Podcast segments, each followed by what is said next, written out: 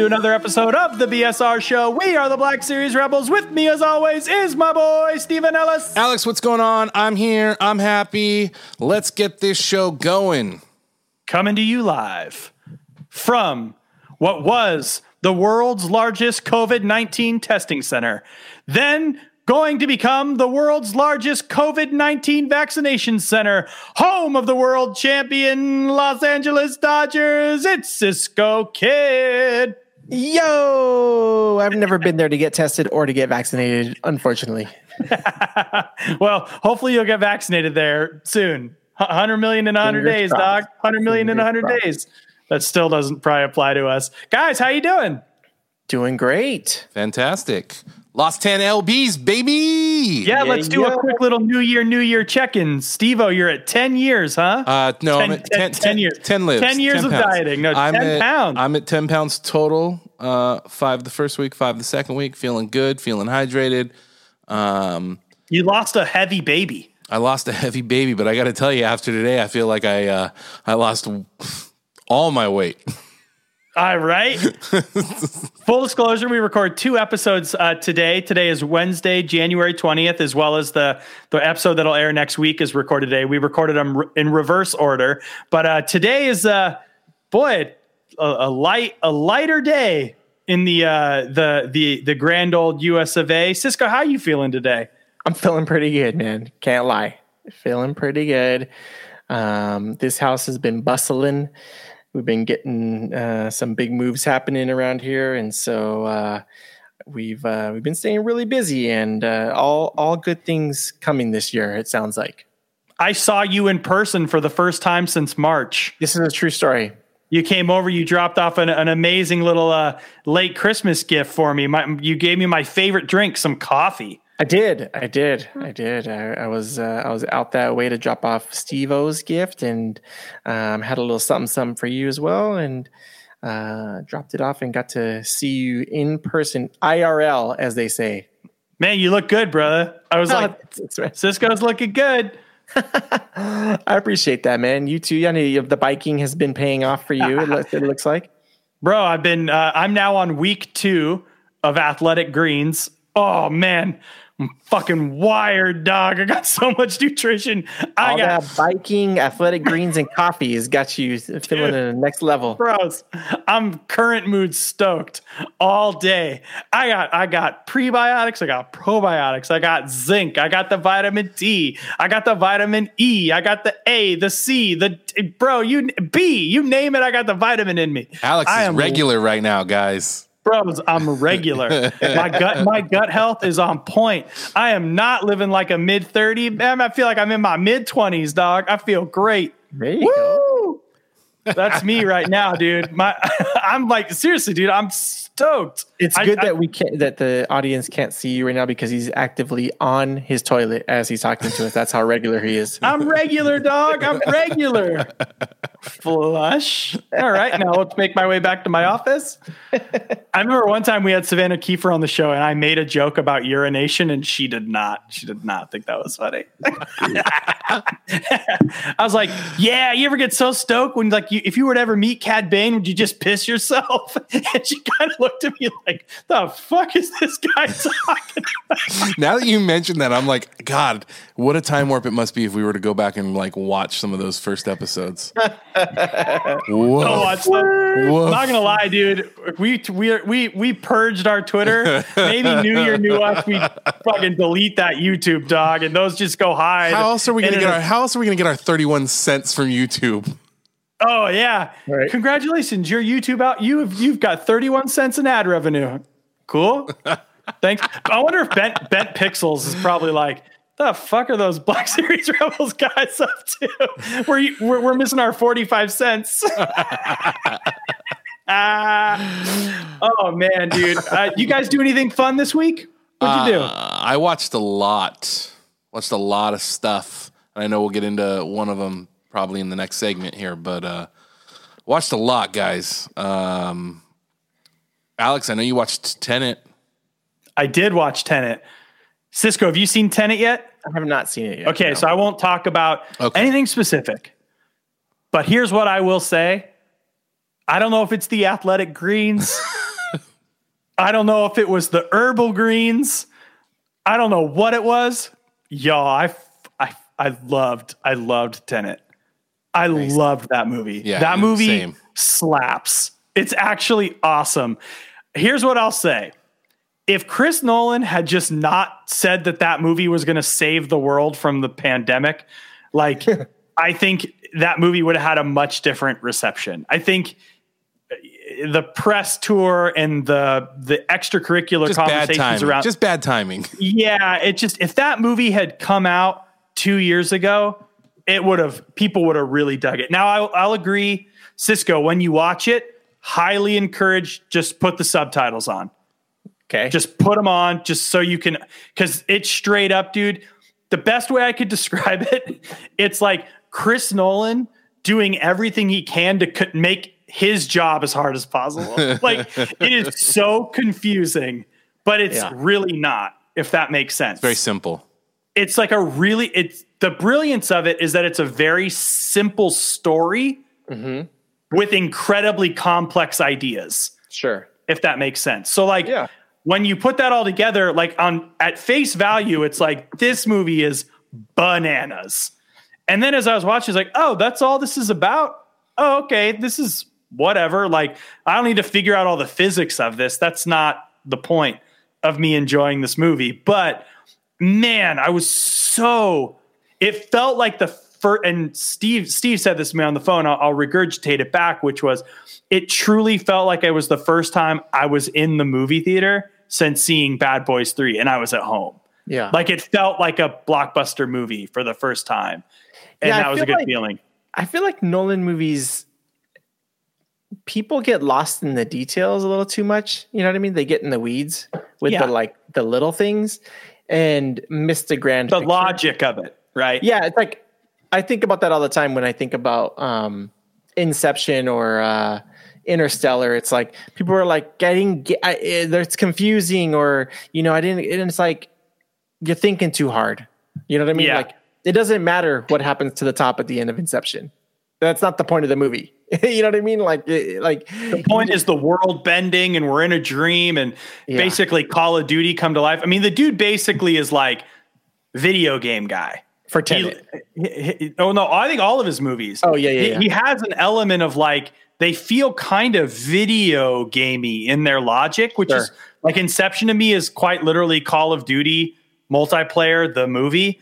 Like it's like, wouldn't it be cool if we went to a snow place Yeah. and then we went to like a cool Japanese thing? It's just like all the locations feel like they're straight out of a video game level. And for me, Tenet was this like, oh, wouldn't it be cool if you could just like, you know, do XYZ without spoiling it for you. There's lots of like feels a little video gamey in its uh, approach. Man, I just I had a blast. I was texting Steve all through. I was like, this movie fucking rules, man. Well, I'm And he was excited. like, I was excited because, like, I've not, other than, I mean, Amber and I both liked it, but I haven't really talked about it with anybody. And I'm sure shit not about to go on Twitter and, like, raise a flag Yeah. for that. Um, and so I'm excited. I'm excited for you uh, to see it, Cisco. Uh, other movies I watched real quick this weekend. I watched a movie with Allison Williams called Horizon Line. It's a good rent uh, or good on HBO. It's a cheesy B sort of thriller. Airplane pilot dies. I got to fly this Cessna plane and uh, movie. I watched. I can't um, watch movies that are too close to my real life. I watched the new Tom Hanks Western, News of the World. I really liked that movie. Same. And then uh, I watched Promising Young Woman, which I really enjoyed as well. Um, so I recommend. I, I Cisco, I know I did what you said you would never do at the beginning of pandemic. I rented all three of these movies for twenty dollars each. I spent quite a bit of money, but uh, I was quite entertained all weekend I'm glad you enjoyed them. Why did you rent those, dog? I got the screeners. because I wanted because well, I needed something to watch and I wanted I to watch it. all, all those movies except for the weird airplane movie. I I have had, them. I had the time to just sit and watch them. I don't know. Well, I have some other screeners. I'm I dude, I've got buddy, I now have like 45 on my it's like kind of silly. I'm like, oh, okay, all right. Like, this is if this had been a year ago and these were all in the theater and I was saving all, I'd be like, yeah, this is Yeah, awesome. yeah. But now because I'm like half these movies are on Netflix, I'm like, nah, I don't want that. Yep. Throw it in the Yeah. trash. Yep. So it, yeah, I Do you I, still get um, physical stre- screeners? Yes, because I'm on the nominating committee, so they're all physical screeners. You Yeah. don't get any get- any streaming. I get pissed because I'm on the nominating committee for the television side, Yeah, and sucker. I'm I fucking I'm so I'm like if Amazon, Hulu, or Netflix sends me one more like fucking thing of DVDs or mailers or posters that are mini or whatever cute little swag they've come up with, I'm and it just goes in the trash because it's like guys, I already I have all your services. Please don't send me this, please. yeah, and you can't give it away because that's illegal. So you can't watch my screeners, bro. Son of a They're not for you. Damn it. You're on the television nominating committee. Cisco, did I hear you say you watched uh, News of the World? No, I watched Promising Young Woman, but I watched it a while ago. Okay. Okay. Yeah, I think I, texted both of you guys. You did. You did. loved I. I, I was talking to Alex about it, and Alex was like, "That's like a comedy thriller, right?" I was like, "Definitely not a comedy. not a comedy. Definitely not." oh man, I would, you should have just been like, yeah, dude. So that when I watch, I'm like, what the fuck? yeah, is dude. Steve? Carey Mulligan and McLovin in it, man. Holy shit! Who knew? hilarious, a hilarious romp thriller. I have no Adam idea what that Brody. movie's about. Yeah. Oh, and Sam Richardson. Oh boy, Sam's my boy though. By the way, uh, fun fact: I was on an improv team with both Steven Yeun and Sam Richardson, the same improv team. Ooh, speaking So- of Steven Yeun, there's a movie that I'm kind of stoked to watch that he got effed over for in the Academy Awards. But Minari looks really good. I have that as a screener. That's this weekend's. That's the one I'm looking forward to the most of all my screeners. Minari, uh, Nomadland, which I have. I have Nomadland. It was the Globes And, that um, fucked him, not the Academy. No, yeah, the Globe, Academy- not It was No, I the think Globes. the Academy has them for foreign foreign film too. that's Globe. That's the Globes. I don't think the Academy's done it yet. Yeah, and the Academy they don't choose. The Globes they choose your category. The Academy you choose which category you want to submit for. So the Globes pick what you're eligible for, I and see. the yeah. So it is the Globes. The Globes fucked them over. They made it the Foreign best film. foreign foreign film, and it's like American director, American screenwriter. They just happen in America. to be yeah speaking Korean because they're Korean Americans. but it's only half Korean, It's mu- half English, half Yeah. Korean. yeah silliness. Um, sorry, I'm gonna cough here. That's okay, but you know the Matt Damon Mars movie is a comedy, so Oh, yeah. I mean, all you got to anything. The only thing that ever needs to be said about any award show is that Steve Carell never won for Michael Scott. That's like really all you. Have. If you if you really want to go like, our award shows like, do they get it right? Mm, Steve Carell never won for Michael Scott. He lost to like Jim Parsons. Like that's all I have to say on the matter. Like that's come on. So how was your weekend, Like- Alex? My week was great. it was great, bro. I watched I- like I said, I got Athletic Greens course within my body. I feel like Did you watch had a- some Steve like- Carell? Always, dog. I'm always I'm always watching The Office, man. The Office is my happy place now. The Office is just my happy place. Are now. you on that Peacock life? Nah, dog. I'm on that ownership life. Oh yeah, there you go. No, Dude, the you don't, you don't got to the get a membership to the yeah, gym the when you got a motherfucking Bowflex in the house. I was dying laughing that the Peacock is basically structured their their subscription tier based on how much access you get to the office.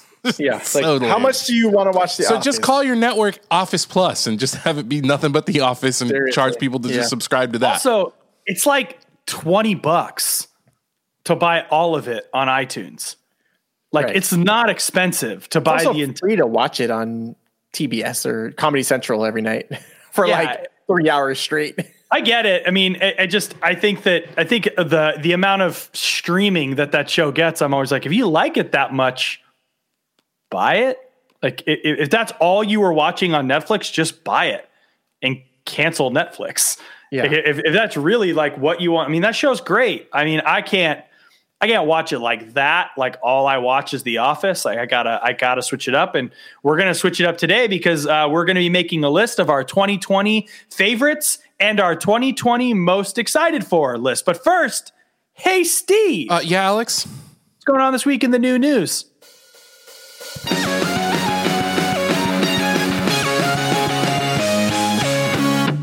Hey Steve, what's going on this week in new news? Uh, guys, Joe Biden, Kamala Harris, it's official. They are our 46th president and vice president of the United States of America. Today they had their inauguration. Uh, it was pretty history making, um, and pretty big news, I'd say. I Pledge allegiance to the flag of the, United, States, of America, and to the republic for which it stands, one nation, under God, indivisible, with liberty and justice for all. Still know that. Now, real talk, real talk. When I was in elementary school, every day of the week, a different kid had to go on the, the loudspeaker and do the Pledge of Allegiance every morning. Uh-huh. And I remember when it was my turn, and I stuttered and fucked it up. Did you guys have anything like that when you were growing up? Nope. Nah, man, I'm pretty patriotic. But you guys never had to like go do the over the announcement or anything like no, that? No, not that I remember. No. No, we had to do it every day. We had to do that. Yeah. If aliens ever came to like Earth and saw that, they'd be weirded out. that would be like, the only thing that weirds them out. Oh yeah, I mean, plenty of out. Maybe like one, all the kids like line up and they say this chant to a flag. Two, they eat butt. They love butt. These humans, they eat butt. Three, see number two where they eat butt. Oh wow, how this just turned. The one alien's like, is that so weird? Is that a weird thing to be into? Like, See, I he's told you it was in- normal. His wife's like, you said it was normal, and he's like, well, you know, I like to roll, baby. Anyways, it is a historic day. Um, I know we touched upon it a little bit in our episode that'll come out after this with with Mr. Knapsack, um, but it definitely all of a sudden was a very calming boringness, but also epic at the same time. Uh, Yeah, there was like these red coats like tapping their toes and like playing the flute, like the flute. I was like, this is the, this is great. Like I'm not stressed out at all. It's like when Trump got inaugurated, it was like, like, down, down, like not not Imperial March. What's that one? Oh, Uh, you mean this one right here? Hold on one second. the scary song. Oh, not this one. That's he's not even worthy of that fun sad song. yeah, that's, yeah, that's just like the McDonald's grease just like covering the White House. No, it just was like we don't need to get too into it, but I, you know, sitting next to my wife and seeing just how moved she was to watch Kamala get sworn in and then getting text from my mother-in-law of her dressed she dressed like Kamala for the day. Like she wore Converse and black slacks and a blazer and took a photo and sent it to us like I'm dressed like Kamala today. And that to me I mean come on. That's what to see history like that get made is amazing. You know whether you uh whether you line up with Kamala Harris perfectly on politics, I know there's a lot of progressives that don't perfectly line up with her politics, and she's been criticized for a lot of good things, and I'm sure she's been criticized for some weak shit just because of the color of the skin and the gender she was born into. You know, she's had. I'm I'm hardly at the level of vice president of the United States of America, but you can't take away how fucking awesome it was to in our lifetime see something like that. It made me really proud.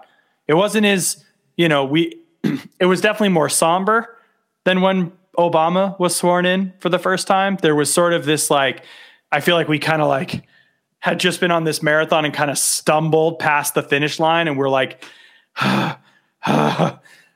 like we're still kind of I feel like we're all still collectively trying to catch our breath, especially from the last the whiplash of the last three weeks. But I know for me, I felt a great sense of relief. How did you feel, Cisco? Uh, very much the same. Yeah. I mean, it was, it was like a weight was lifted, like you guys said, and, um, you know, ready to just keep it moving and, you know, start doing the good work of, you know, keep continuing to get better from today forward, you know, not getting complacent or just accepting this as, you know, Some, one some, some proof that it's better now. Like it's Yeah. not, it's not better. It's just one step towards, right. yeah. Yeah. So, um, you know, hopeful and, uh, you know, hopeful that things will start to trend upwards and, and continue to trend upwards. I guess is uh, probably what I mean to say uh, for for everyone. What else is going on this week in the news, Steve? Well, we were talking about streaming earlier with Peacock. Um, I know this is one of uh, Cisco and I. We were actually texting about this earlier, but Freaks and Geeks uh, will be available uh, for the first time on streaming with its complete full soundtrack. Uh, it's going to be coming out on Hulu January 25th, and uh, you're finally going to be able to actually watch all, what is it, 8, 12, 18 episodes? I forget how many. Uh, 12, Now, ep- I think- 12 episodes uh, with all of its original music because, you know, licensing is expensive and before streaming, um, you know, they made certain deals based on the, the technology of that time. And, you know, it's the same reason why if you were to watch Dawson's Creek when it was on Netflix, the opening music was not Paula Cole. it was some weird other song that totally is like, wait, huh? When you go outside and you're living in Dawson's Creek. It's super weird. When you're with your friends and you're living in Dawson's Creek. Yeah. um, totally weird. Man. Doesn't work. And like other music in the show is just all of a sudden like weird temp track as opposed to like Third Eye Blind and Sugar Ray. Uh, but no, in uh, Freaks and Geeks, uh, first time Hulu, January 25th. I think that's pretty cool. Uh, Cisco, I know you own the original Shout Factory DVD box set. I do. Alex, you own it on Blu ray? I have it on Blu-ray. I don't have the DVD box set. Nice. But I think the Blu-ray has the music. I don't think it. I think I don't think the Blu-ray that was a different deal because I think that still rolls over from the DVD deal. Yeah, I think you're right. Yeah, I think it yeah. does. So because I was like, I'm like, I want to say mine has all popular music and stuff in it. It's Yeah. not like a bunch of weird stuff. But I don't know. I don't know the show well enough to know. But I'm pretty sure um, that show's definitely due for a rewatch for sure. Definitely yeah. due for a rewatch. That's great news. I'm stoked for that. Oh yeah, Yeah, And it's, man. it's really amazing because I feel like every time I, I revisit that show, I find some new person that happened to be like a one line guest star. Mm-hmm. That it's like every year someone different comes out of the woodwork from that show or having been on that show to become a big star. I feel like so It's a um, great show. great show, great show. Uh, Alex, now can Hulu get on that Scrubs music? Oh, Come yeah. on, Scrubs. oh yeah, um, That's the one that jars me the most because I, to be honest with you, I don't remember the music as well from Freaks and Geeks. I didn't watch it as much, but I used to rewatch Scrubs in syndication pretty heavily. And in syndication, they had all the original music, but on streaming, there are certain songs that they had to change, which is a real bummer. Yeah. It's really weird how it can totally affect a show or your memory of a show. It does. It In does. the hospital, you wear your scrubs. In the hospital, you're not a scrub when you're wearing scrubs. that, funnily enough, is the original theme song. Yeah, oh, okay. Yeah, Right. that's good. That's good. Speaking of which, I've had this thought recently. Speaking of Zach Braff, um, and we can we can still be positive on this, but and I don't know if I just got caught up in it, but I recently re-listened to the Garden State soundtrack while I was doing some stuff at the house, and I was like, oh, I Yeah. I still enjoy this soundtrack, but I'm scared to put the movie on because was it really at the end of the day not actually a good movie and just a good soundtrack? Oh, it's a great movie. Okay, okay, so I will revisit I, that. I think for me, fantastic movie. Yeah, I think it's a it's a good movie. I was 18 when that came out, so I may have had a little bit of like, fuck that movie, because like every single kid my age had such a that was like I was the it was just a college kid movie one right when I was college aged, but I, I think it's a good movie. I have it on, I own it. okay, Let me I give like it, to- Let me see if I can explain this the best way that I can. I like that soundtrack because of the movie. None of that music is the kind of music that I have ever been into my entire life, but I like it a lot because I love the movie so much. I should rewatch that movie. I actually really should. I should revisit Garden State. I should revisit it because I, I man, I, I own it. I, I watched it a couple of times when I was younger, but I haven't. I haven't revisited it. And maybe it's time to dive back into dive back into Garden State. I think Zach Braff is a very talented um, creative, and I think that he doesn't he doesn't necessarily get enough credit. I think. Um, Well, he had that weird. He had that weird moment where he kickstarted the movie. And I, like think that, movie too. The- No, but I I- think the, the kickstarting it is kind of rubbed think- people the wrong way. I think people weren't used to that yet because that became such a popular thing to Was do. Was that his after third that. movie? It was so it was. I don't remember what number it was, but it was. third. But he did It's right. He did. He one- did Garden State, and then what was the other one he did? Who's the the co-star in that one? The second one, Well, the the one that he kickstarted, I believe, is the one that he did with um, Kate Hudson. Kate Hudson. Right. Yeah. I forget what the other I one feel is. like there was another one. He directed one between then Yeah, that was like his big movie after Garden State, and it didn't do well. It didn't do well, and it was like a it was like a big Hollywood studio movie because Mm-hmm. of the success of Garden State. But I, I don't remember. But I remember I remember liking Garden State. I have, but I have not revisited it in a in a long time. It was just the reason I, I it's a I put the soundtrack on while I was cooking one day and I was like God I, I actually I forgot how much I liked this soundtrack and then I was cleaning the house or something and I put it back on and it just was like oh and I thought to myself oh I should rewatch that and I was like I feel like it's one of those movies that I remember at a specific moment in time it felt like everyone really liked it and then somewhere along the line it was like fuck that movie I felt like and so I was like I don't think I don't know was if I got my wires crossed on it or not so we started talking about Scrubs it made me think of that thought and I just uh, I don't think it ever had a fuck that movie. I think it was more of a maybe just like not as good as people were saying it was, probably. But I, I don't think there was really a fuck that movie. I don't know. I could have been wrong, man. Man, it was the early 2000s. I had just graduated high school. I was living life, baby. I was living my life. Yeah, what else is going on? Uh, Alex, you're excited for Ghostbusters Afterlife, right?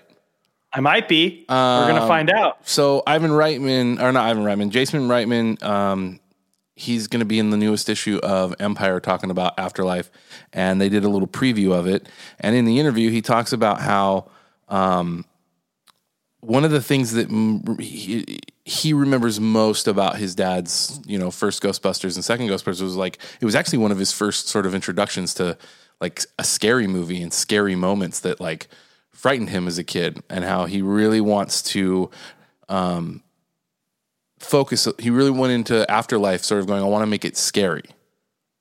Like I really want to make sure that it has those elements.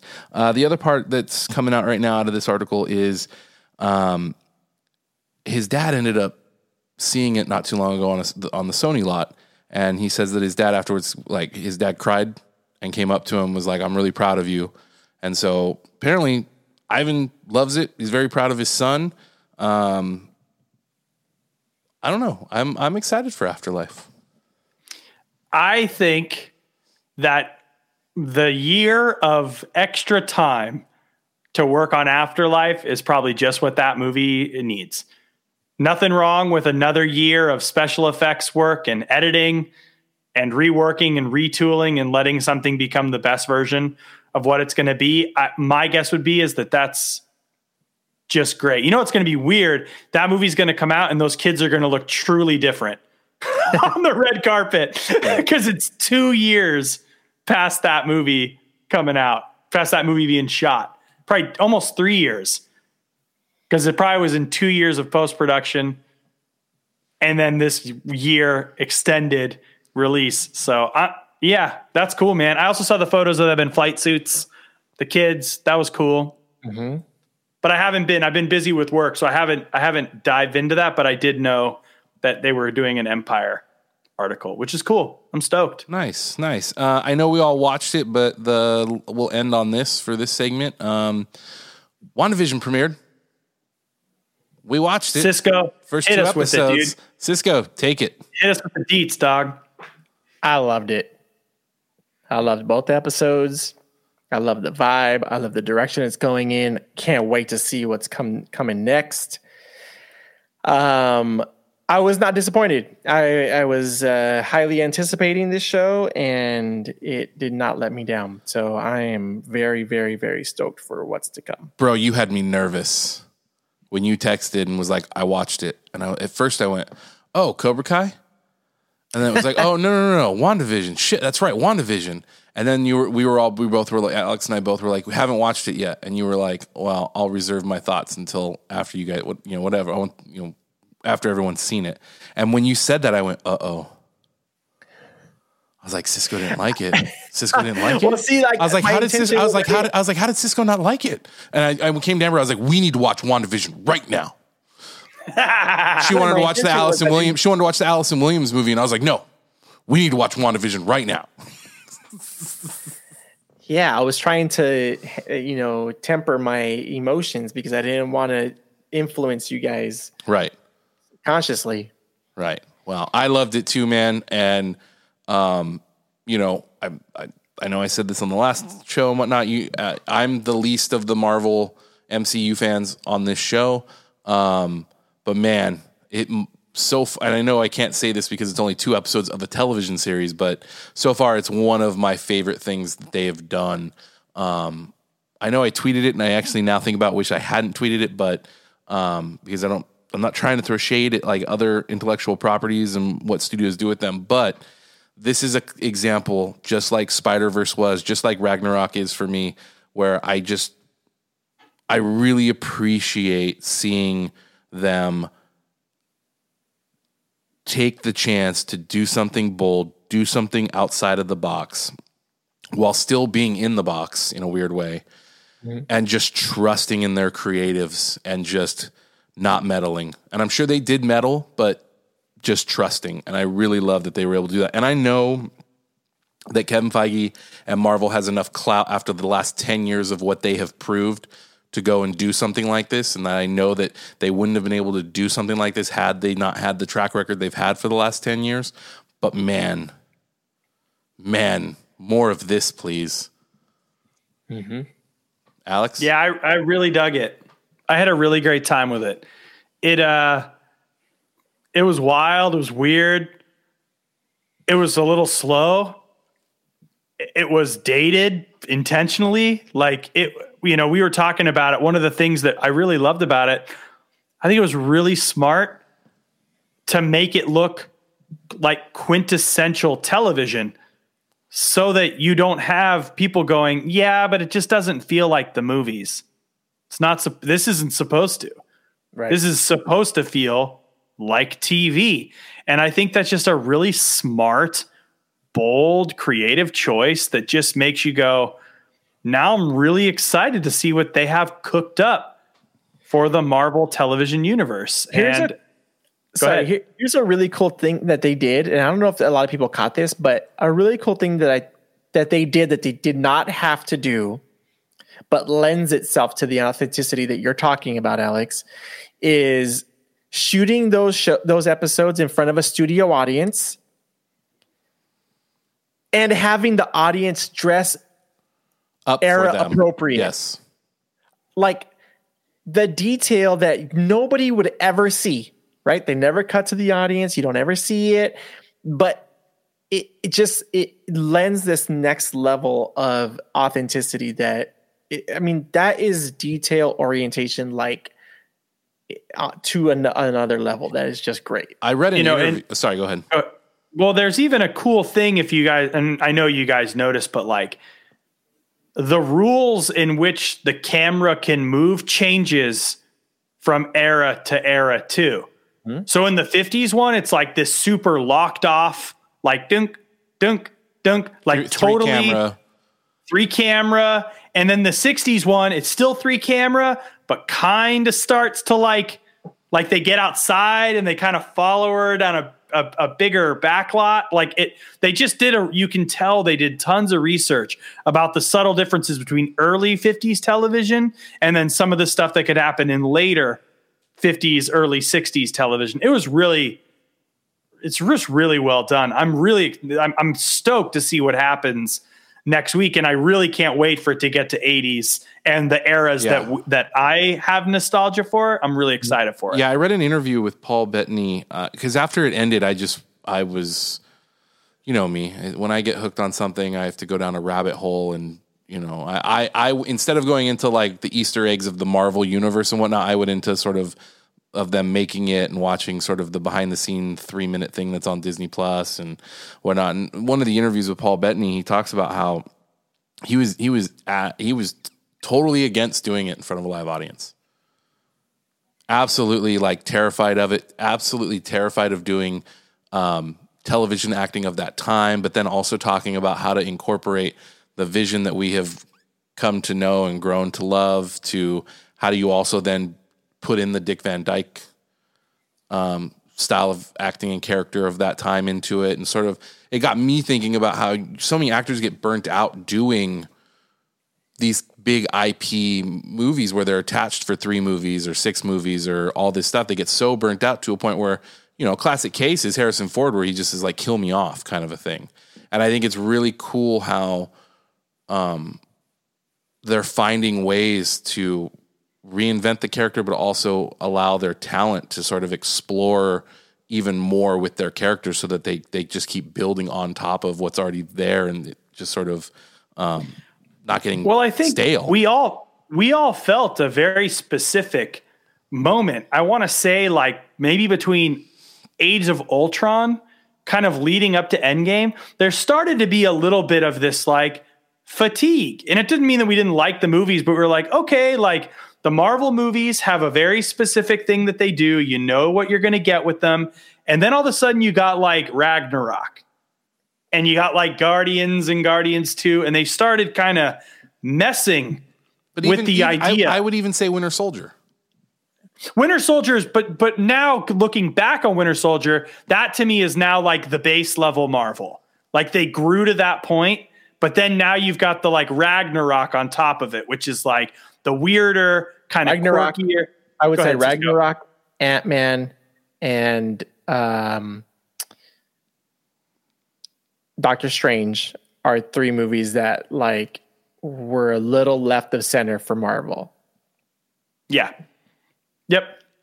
Yeah. And I think what's cool about it now, as we're starting to now explore an even broader world that they're going to start building, I just think that it's really smart and really telling that this is where they cut. They they they know they knew they were like we can't just do Marvel the movie, the TV show. We can't do it. We have to try and engage the audience in an interesting way. You know, it's still early. Yeah. Like that was a I mean this respectfully, like that there was a gimmick. There was a choice to those two episodes. Could I watch 8 episodes of that? No. Like I right. couldn't if that, it was 8 episodes of Wanda and Vision like having kooky 1950s sitcom adventures, I'd be like, what the hell is this? I'm good. Right. Right, but knowing that it's going to progress, I'm super interested. Sure. So. Yeah. And I don't think I would ever sit there and say, like, this is the greatest pilot I've ever seen of a TV show in my life. You know what I mean? Like, I, I'm not crazy. you know what I mean? Like, I just know that this was what I wanted from this show. You know what I mean? Yes. And I, and like I said, I'm just, it makes me hopeful for what's to come. Yeah, man, I'm stoked. And speaking of what's to come, speaking of what's to come, as we load into 2021, we've had this great week. I feel like I'm I'm seeing through the haze that movie theaters may emerge sometime in the next eight months. I may be able to go back to a movie theater. Disneyland could reopen up in another eight months. Who knows? But I see it happening we wanted to talk about some of the best content of 2020 and some of the stuff we're looking forward to the most. So let's make a list of our top 2020 and our most anticipated. Steve, take us there.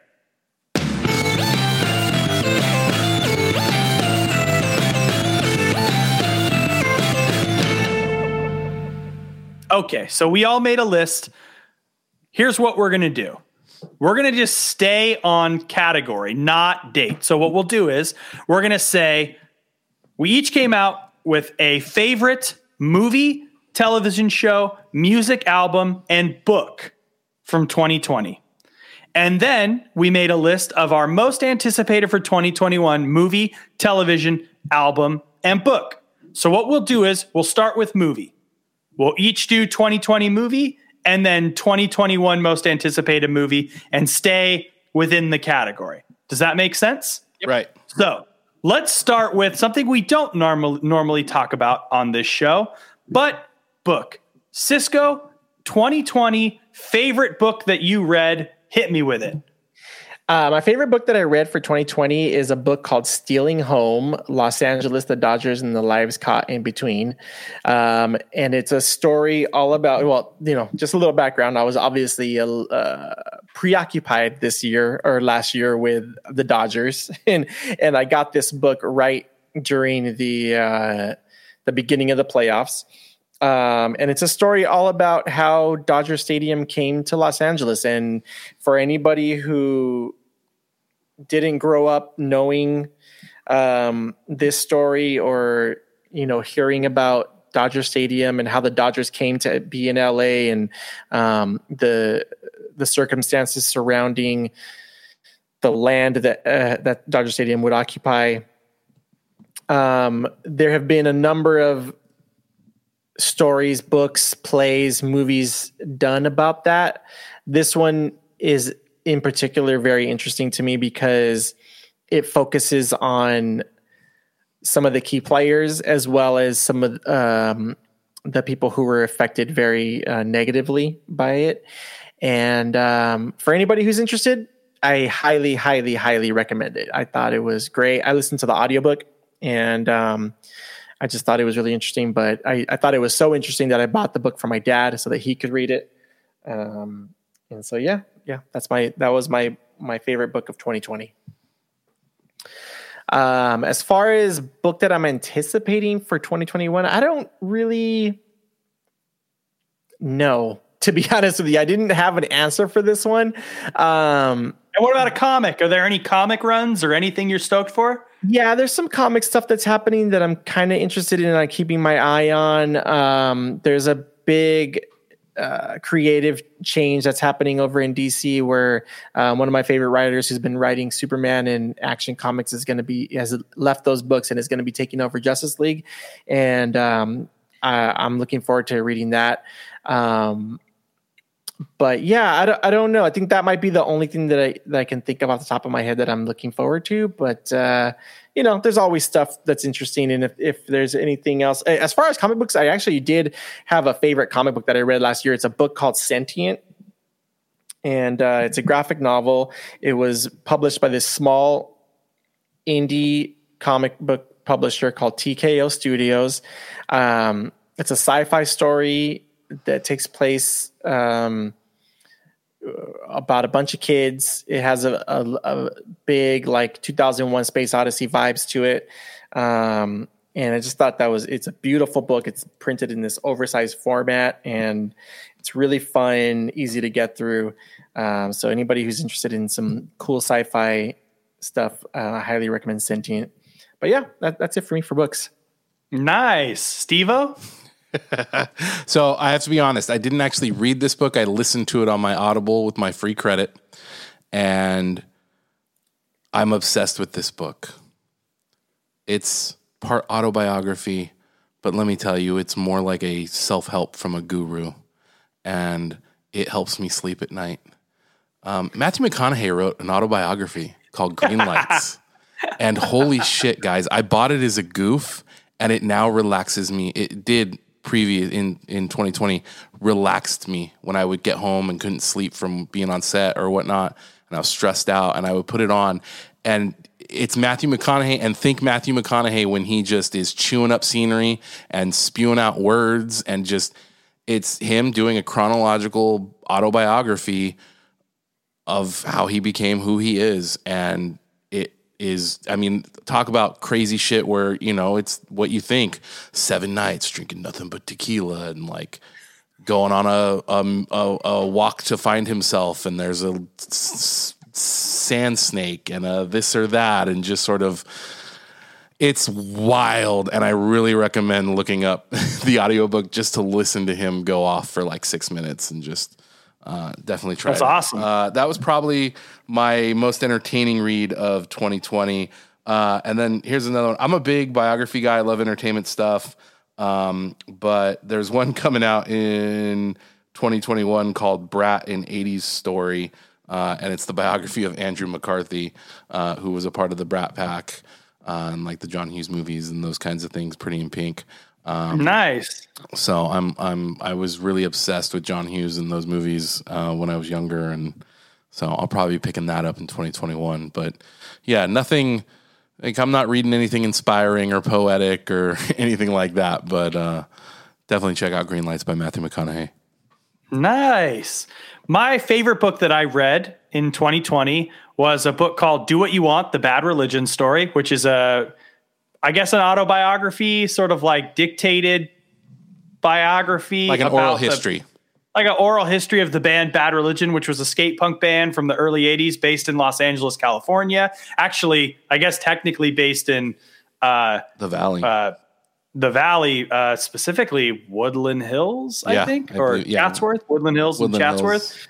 But what's great about it is like they'll just be talking like, "Yeah, dude, we were down on the corner of Moore Park in Verdugo, and this like battle broke out." Like, and you're just like, "Yeah, man, that's where I live." So I had a blast. Uh, I actually I read that one. I actually didn't do the book on tape. I actually did read that book, and it was um, it was super fun. It was a nice little uh break from the screen in quarantine. There was a good little chunk of time there where I where I was reading uh, the book and having some fun, doing a little poolside reading. Like had a little little blow up pool in the backyard, little little little tootsies in the water, a little book, little margarita.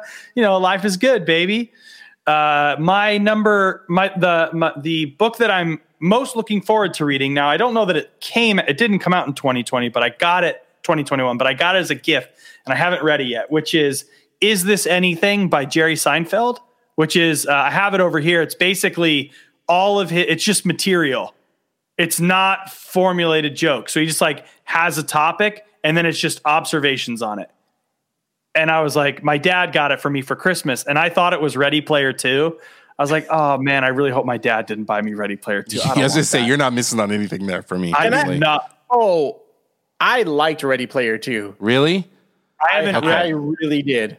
I haven't listened to it yet. I have the book on tape, but I was like, oh man, I, I hope it's not Ready Player Two because I'm gonna have to pretend like I'm super stoked. Because like, well, my my dad never gets me Christmas gifts. Like my mom does the Christmas shopping and she'll write my dad's name on it. But like, it was from my dad, and I was like, oh, for sure, he picked this out because it's a book. And then when I opened it and saw what it was, like, this is awesome. I had no idea this was a thing. So I'm really stoked to read that. And then the comic that I'm really excited about, my wife got for me for Christmas, which is uh, Ginseng Roots. I've already read the first book in it, but it's a comic series by Craig Thompson, who's my favorite graphic novelist. He wrote a book called uh, Blankets, which is really good, really powerful. Uh, if you're if you're looking for like proof that it's pretentious to say this, but like real proof that comics are a form of literature and art, like Blankets for me was kind of that book that thrust that into my mentality. Like I always have loved comics and respected the art form, but like that book made me feel kind of deeper about comics in, in, a, in a way. And I think that uh, Blankets is really great. But Craig Thompson is my favorite graphic novelist, and Ginseng Roots is another one of those. It's weird. It's about kids picking ginseng in Wisconsin. This is not what you would expect from like your typical comic book. So like, don't go getting ginseng roots and be like, Alex, this is boring. You've been warned. It's not that type of comic book. You have truly been warned. If Alex likes it, it's not boring. Mm.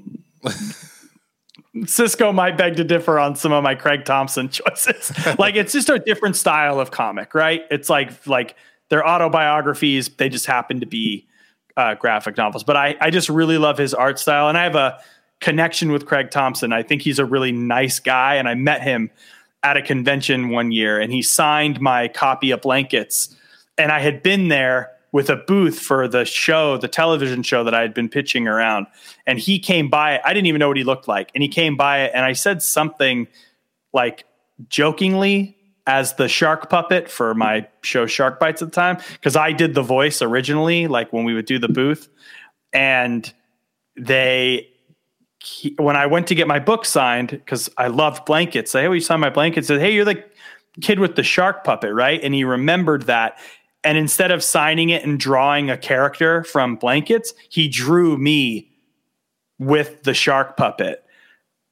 And I just that was such validation that I was doing something funny and special, and I always appreciate Craig Thompson for that. So every time he comes out with something, I try to support him. All right, music. Everybody loves music. Cisco, hit us with your top tracks of 2020 and, of course, some albums you're looking forward to. Uh, yeah. So my favorite album of last year was this album called uh, by a band called or a group called SAULT S A U L T, and the album is called Untitled Rise. You want to hear uh, the song you like? Sure. Yeah, dude, I want to hear it. Yeah. What's the song you like? Free, right? Yeah, the whole album is right. amazing. Yes. Here we go. Here we go. Here's a little bit of free.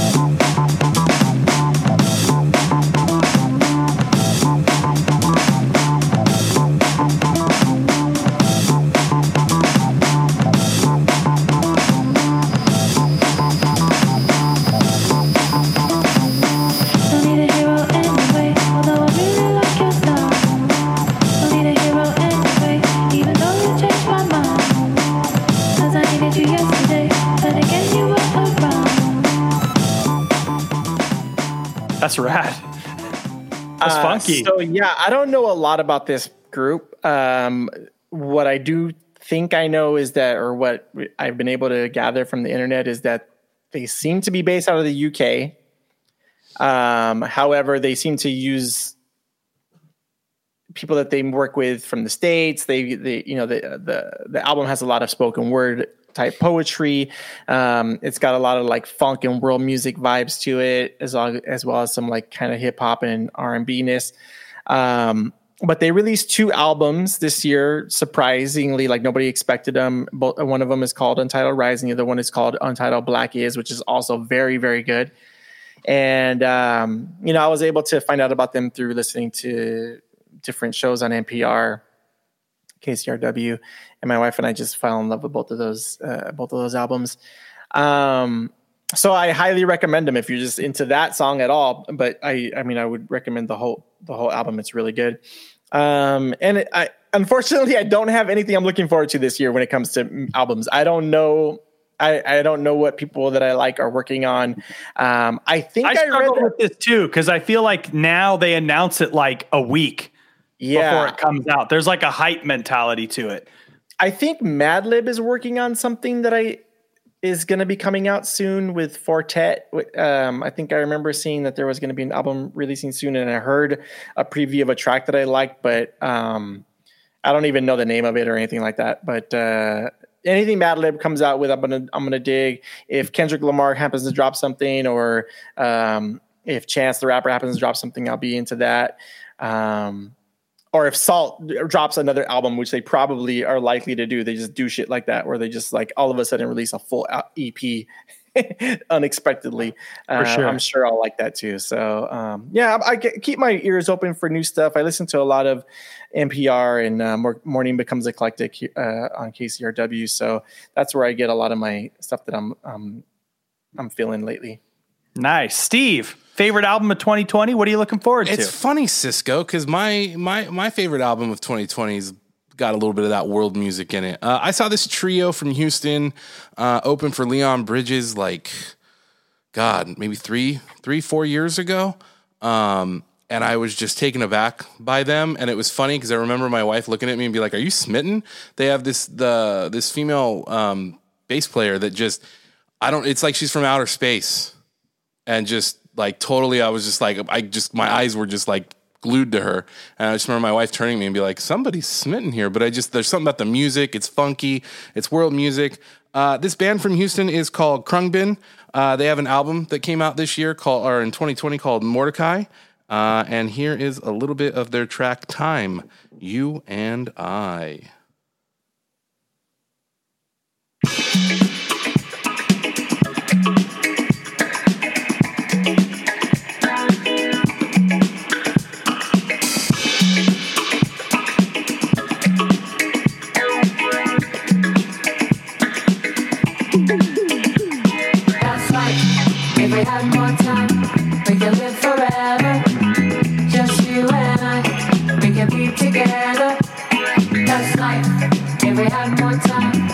can live forever.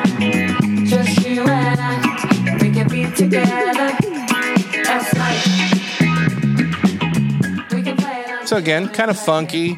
Um, it's funny because I'm, I'm, regretting my choice. I should have gone with something funky. Oh uh, well, I've, just, I've just, heard that on NPR. Oh really? A lot. Okay. It's so good. Yeah. Well, Texas just, Sun, right? Yeah. Well, no, Texas Sun is the EP they did previously with Leon. Um, oh, okay. Um, before before they dropped this record, but what's odd, what's not odd, is all their other albums they don't really have like lyrics. It's mostly like spacey world music, funky, um, adult like uh, uh, roller rink in a weird way. Um, I don't know. I'd love. I'd kind of. I would like love to hear those guys score like a PTA movie set in Los Angeles or something. I don't know. There's something about them. I put them on all the time when I'm cooking or if just like, you know, when I'm not listening to the Garden State album. Um, uh, but no, that was definitely something that just. It- sinking like stone. Yeah. Is that a song on Garden State? I don't yes, it is. It is. Um, but it's just one of those bands that sort of it's it's like I could see them opening for Beck. I could, I- in fact, I think Beck did a remix of one of their songs this year as well. Um, it's sort of this sort of funkiness that I've always been drawn to. Um, and speaking of funkiness, an album I'm looking forward to that is. Uh, still TBA, but is expected in 2021 because she was like, I got it locked and loaded. Is the new St. Vincent album? Oh, that's cool. Yeah. So That's pretty awesome. yeah. I think she got a she has a new single out right now. Oh, really? From that album. Oh, I'll have to look at. I'll have to I look into it. it uh, a day or two ago. Nice, nice, nice, nice. What about you, Alex? I am going through my library right now. Uh, here are some of the honorable mentions for sure. Uh, I loved, obviously, it's. I think it actually is probably surprising that I didn't pick this, but Run the Jewels Four was Right. absolutely just like, come on, you got everybody. I was obsessed with that album. That's gonna be Pretty up, much. Will that be no? the Nominations already came out. I was gonna say that should be up for album of the year. No. It was fully snubbed by the Grammys. Not a single nomination. Wow. And it won like Rolling Stone Album of the Year, Spin Magazine Album of the Year, NME Album of the Year. It won so like Pitchfork Album of the Year. It won so many awards and it wasn't nominated for a single thing. And it's like, what are you talking about? Like that is that was the soundtrack of the summer. Like they they were writing protest music. It like was it was a perfect storm. I was I just the only reason I didn't pick it is I thought for sure people here were sick of me talking about Run the Jewels. Another album I really loved was uh, Song Machine by Gorillaz, which is their new Oh, I forgot album. about that one. I actually just got. Uh, you guys might be able to see it behind me, but that's the almanac Nice. right there. Yeah. The Gorillaz Almanac, which is a huge coffee table book for Gorillaz. Super stoked on that. But actually, my album of the year actually is by a band I've mentioned on the show called I Am the Avalanche. And I think a big reason why I fell kind of in love with this band is like, I just felt this need to kind of take in a lot of comfort food while in quarantine. And I kind of went back to some of those like, older older motifs that I used to used to like when I was younger. So I went with a classic kind of shouty punk band, and uh, the new album's called Dive, and this is my favorite track off the album. Fake weed. Fake weed.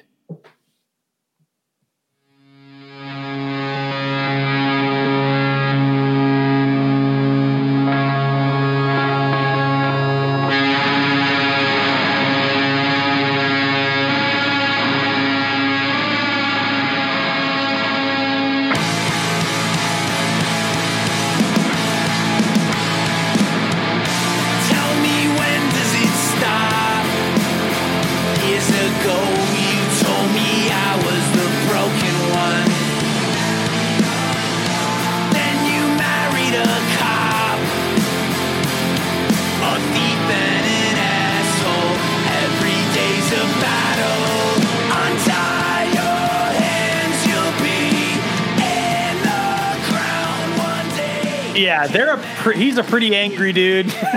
it's pretty awesome. I just love the tone of his voice, and they have a very sort of like East Coast kind of like shout at this. And you know what? Now that we're talking about why maybe I really gravitated towards it, towards it in quarantine is like they're one of those bands where when you hear them, you can kind of hear the crowd smashing itself, just trying to get close and scream like with him. There's like this kind of natural live energy to the sound of it. So it's very possible. I just really resonated with that because, like, I just miss concerts. I miss the energy of being around people, and that kind of that music really kind of hit me hit me in a really profound way and just like they're super political too so it was one of those like kind of saw myself in the band with a lot of the music i was really into this year was super super political uh album i'm looking forward to again because i don't really i'm so unplugged from it now my answer was if the Kanye divorce is true, whatever breakup album he comes out with, because maybe it'll be fucking fire, right? Like maybe we'll get good. I, I listened to 808s and Heartbreaks while I was cooking dinner the other day, and I was like, man, I miss rad Kanye. Like I really do miss really good Kanye music. Like Life of Pablo is pretty cool, but kind of after that, he was nuts. Like, and I mean, I don't mean nuts in the derogatory. Like he's he's got some clearly like He's working through some health shit. he's working through some stuff, and it sounds like it's possible there might be a divorce on the horizon, which would mean that things are much more complicated at home. So I don't want to dig on him too much, but like, I don't know, man. When that dude's got a real reason to like really make some shit and work some shit out, he seems to come out with these just like incredible, incredible albums. So I would be really excited to maybe have an 808s and Heartbreaks revisited or like another My Beautiful Dark Twisted Fantasy, maybe dipping back into that like classic Kanye West sound. I would be really, really excited because I actually really love Kanye West, but unfortunately, I can't really jive with him because I think his behavior has been so inappropriate for the last like, geez, maybe like th- feels like almost four years of pretty pretty tough Kanye West outbursts to swallow. So Yeah, if I'm okay Kanye, with him, I'm okay album- with him releasing new albums as long as he's not talking about slavery being a choice. yeah, exactly. Like if he can go back to, you know, being no one man should have all that power. Like I think I'd be stoked to hear what he's got to say. But you know, again, I'm not going to comment on anyone's mental health, but maybe whatever the the the cocktail to keep the brain chemistry functioning maybe in a healthier way. I think if that if that's reinstated into the routine, I think we might be able to uh, enjoy some of that music. But we'll see. Who knows? All right, now stuff we talk about more. Cisco favorite television show of 2020. This was a tough one because I don't I, I don't watch a lot of TV stuff. Um, but when I thought about it, I think my favorite show of the year was Gentefied.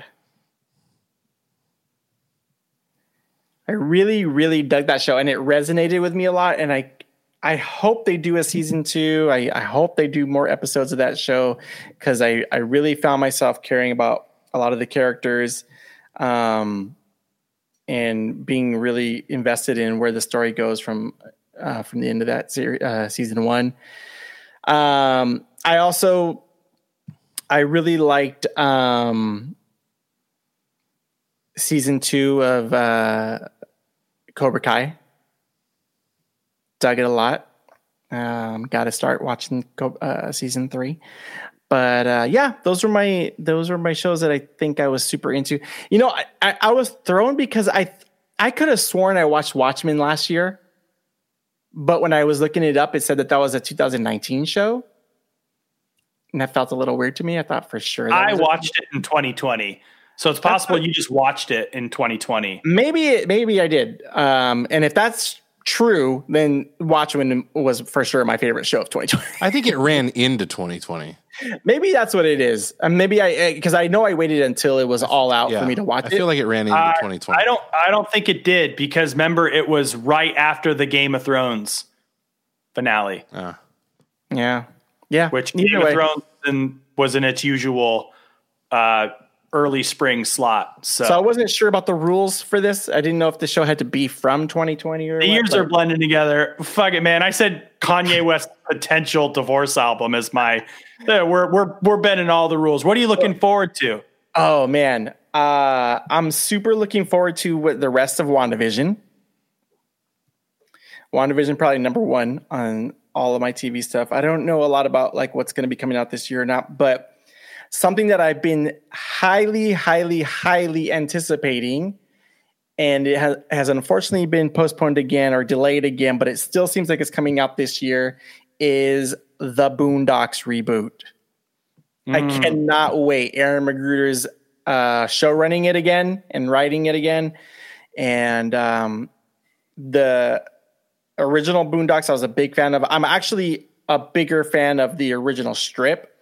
Um, all of that stuff is some of my favorite comic strip stuff ever made. Um, and McGruder, I think, is unparalleled when it comes to social commentary on uh, in that kind of forum. And I uh, can't wait, man. I hope I hope it happens this year. I hope that we end up seeing it and uh, doesn't get delayed anymore. But yeah, the Boondocks, baby. Nice. Steve, favorite television of 2020? What are you looking forward to the most? Favorite television of 2020. These are two uh, shows that I couldn't wait to watch the next episode. Uh, first up, Ozark season three. Like, Ooh, forgot about that. Shit. like Shit. that was that was a season. That was a season, and then I don't know if you and then I don't know if you guys are going to give me shit for this or not, but it was a episodic one, and uh, the Last Dance. Oh, oh man, I don't know that that counts. It was a weekly. Yeah, I, yeah, yes, fair, fair. It, it counts. I would, I view it as like almost like a standalone doc. Than like I get it. I get it. I just was thinking about like what was I most excited to week to week, and oh, then, yeah, then yeah. yeah. the answer is absolutely the Last Dance. Uh, like that was the best. Yeah, I think limited series can be. I mean, like BBC series are all like six episodes long. so- Yeah. and then uh, well, then of course, honorable mention was me finding Survivor, but uh, and what I'm looking, what I'm actually most looking forward to, like Cisco. You know the rest of Wanda, but I'm really looking forward to Loki. I know I talked about it. I think last week. I'm actually really, really looking forward to that show. And then I'm That's 2020, right? Yeah. Oh no, 2021 will be uh Oh, Loki. 2021, yeah. Yeah. And then uh I'm really excited to be able to watch like Survivor when it airs No, week to week Yeah. and not just you binge through it. full experience, dude. Yeah. I'm I'm excited to have that experience. What about you, Alex? What do you what was your favorite for 2020 and what are you looking forward To to? be honest with you, because I didn't even consider it, The Last Dance absolutely should be on my list if it's eligible. I didn't even think about it as being, but you're totally right. Like, I was glued to that every Sunday right at six. I was like, we're watching Last Dance. And I would not wait. There was one of those shows where like, so like, oh yeah, we'll watch with you later. I was like, I don't understand. I'm watching it now. I'm- I'm watching it right now. It's on. She's like, "Can you wait?" "Mm, I can't, but I'm happy to rewatch it if I like it. You know. So Last Dance for sure, but without question, I've talked about it on the show. Number one television show of the year for me was Dave, hands down, lights out, so fucking good. It, it just, man, between Dave and Atlanta, man, FX comedy is great. it's just a really those two shows, man. They're they're I, I I consider them like companion pieces in a weird way. Like I think Atlanta is like is sort of the the higher, more intellectual version, and then Dave is sort of like if you took Atlanta and smashed it with Curb Your Enthusiasm, which is probably why I just really fell in love with it. But dude, Dave is so good. Fire whoever did the the posters and the marketing. It's just not representative of what that show is. I think that show is really special and it really resonated with me. Uh obviously Crown season season 4 Oh, yeah. was slap daddy goodness. Oh, not yeah. as not quite as sophisticated as Dave, but the Crown is pretty sophisticated. Queen's Gambit Uh, was almost made my list. Yep. Yep, yep, yep. And my, you know, my 2021 lists are boring because I went a little traditional here. Uh my for sure looking forward to Pen 15 season 2.5, seeing the ending of the second season. Obviously, it's been broken apart and separated. I think due to COVID, they had to give some space between the releasing of those episodes. And then Dave season two. They're filming it right now. I'm assuming probably get it towards end of spring, early summer. That seems about right for a rollout of a single cam comedy. I'm super stoked though for I just want to see what they do with Dave because if you watch the first season, it's such a great complete arc and I'm really excited to see them where they're going to take Dave's story because it's it's super interesting. All right, movies. Cisco, number one movie of 2020. What are you looking forward to this year? I didn't watch a lot of movies last year either, but my I, I don't think there's even another movie that can compare to it, and um, unless somebody reminds me of something that I'm forgetting. But Promising Young Woman was my favorite movie that I watched last year. Promising Young Woman is one of the best movies I've seen in probably like the last three years. I think it Wow. it is so good. It was. I didn't know what to expect going into it. It kept me on my toes the entire time. Yeah. It kept subverting my expectations. Like I kept thinking I knew where the, something was headed, and then it would throw throw a curveball and do something different. And it did that all the way into the very end. And I, I just was entranced with it. I absolutely loved it. I think about it all the time. Yeah, it's definitely a movie that sticks with you. Yep. And it's a movie that like I think I have I have to watch it again because I feel like on a second viewing I might figure uh, like some different things out that I like about it more but um I just I recommend it. I think you should watch it. It's uh poignant, it's thoughtful. It's got a heart. It's um it's a really really really good thr- thriller I think. Um, and then as far as movies that I'm anticipating for this year, there are a bunch, but I think um, Top Gun, baby. Top Gun actually didn't make the list. I am anticipating that, but that's I'm I'm not uh, that didn't make it uh, to my most anticipated. Um, the Suicide Squad, James Gunn's The Suicide Squad, I think is prob- probably my number one thing that I'm anticipating the most. And then the second movie that I'm really looking forward to and intrigued by is a movie that I just saw the trailer for yesterday, and it's a movie called Boogie, directed and written by Eddie Huang fuck that trailer's good. I don't know if the movie's going to be good or not. I hope it is. I I mean, I think Eddie Huang is um, a really really intelligent and talented guy, and so I think that he can do some cool stuff with that movie. But man, that trailer got me. I am in, I, I am inve- I am invested in that. I'm down. I can't wait for that to come out. How about you, Stevo? Uh, without a doubt, Soul was probably, in my opinion, the best film of 2020, and it's a big deal for me to put an animated film as my top movie of the year. But that was a movie that just I don't know, I needed, and I needed to end the year on with that movie. Uh, honorable mentions: Palm Springs, American Pickle, Tenet, and Da 5 Bloods. Um, are probably some of my favorites overall of the year. Uh, I'm most looking forward to, obviously, Coming to America. I've said a million times on this show, uh, the sequel. I'm actually interested on to see what um, uh, Homeboy does with you know No Time to Die with the new Bond movie, if that ever actually ends up being released. But what I'm most excited for is Edgar Wright's Last Night in Soho. Um, you know, it's being billed as sort of a psychological horror film, and uh, I don't know. I love Edgar Wright. Uh, I love what he does, and that's probably my most anticipated. Alex, how about you, bud? Uh, ditto. Favorite movie of the year was Soul. It's not even close. It's not even close for me. Now, that being said, I got a brick of screeners that I haven't gotten to yet. So my favorite movie of 2020 could change. I have not seen Minari yet. I have not seen Promising Young Woman. I have not seen Nomadland, which are some, and I haven't seen Trial of the Chicago Seven. So there's a lot of, a lot of big good movies from 2020 that I have not sat down to watch yet because I've been watching Michael Scott and shit that makes my life feel easier in quarantine. But Soul didn't make my life feel easier. Soul was challenging. Soul was complicated. Soul is without a doubt, when we revisit the Pixar list, Soul's number one. It's, it's over WALL-E, it's over all of them. Soul is far and away my favorite Pixar movie. Soul, I couldn't stop thinking about that movie for days. after I watched it. I absolutely loved it. I loved everything about it. It spoke to me as a creative, as a struggling creative, as a someone whose life is incredibly defined by what they do and can feel like if you're defined by what you do, if you're not meeting those goals, you feel empty. And I very much related to Joe's journey in that movie. It is a fabulous, special movie.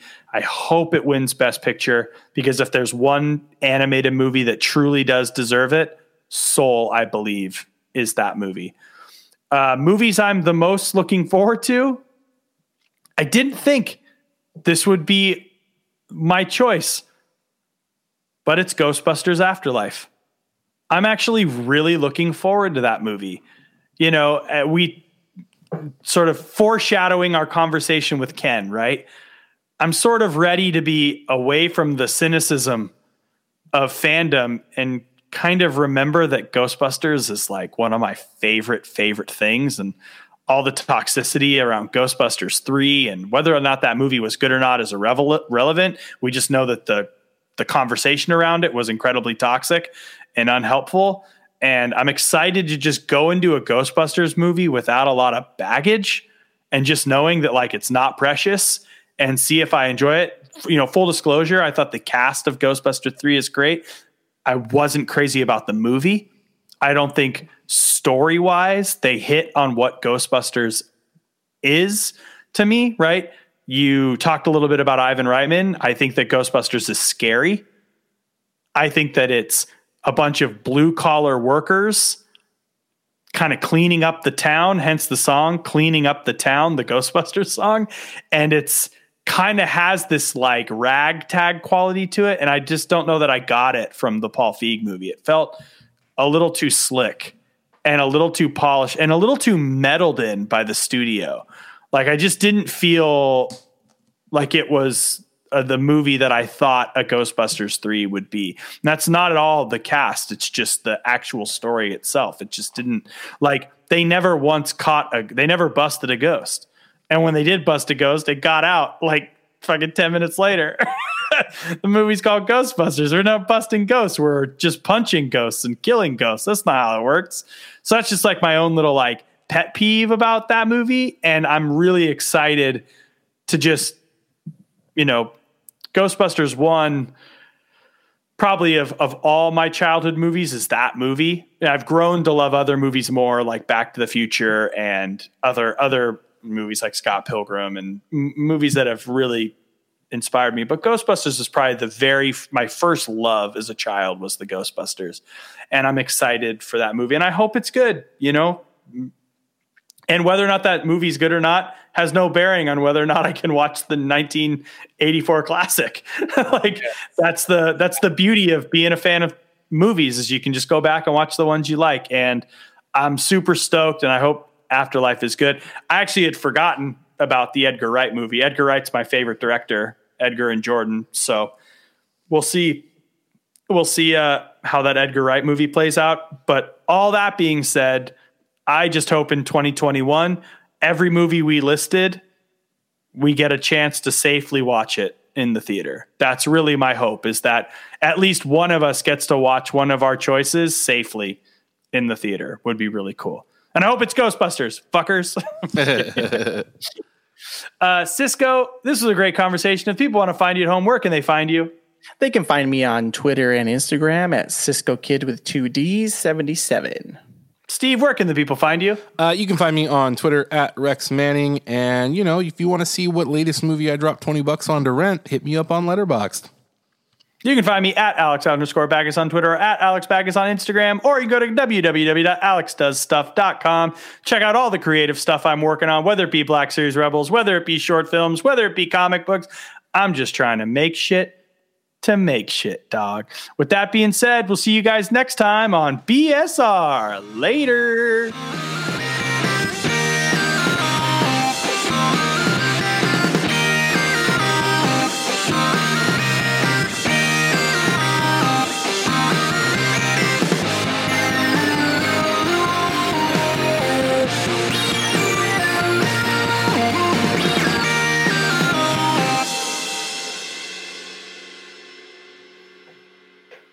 Guys, I'm here at Pixar. I'm about to go in, uh, start working on a collaboration project with Pixar.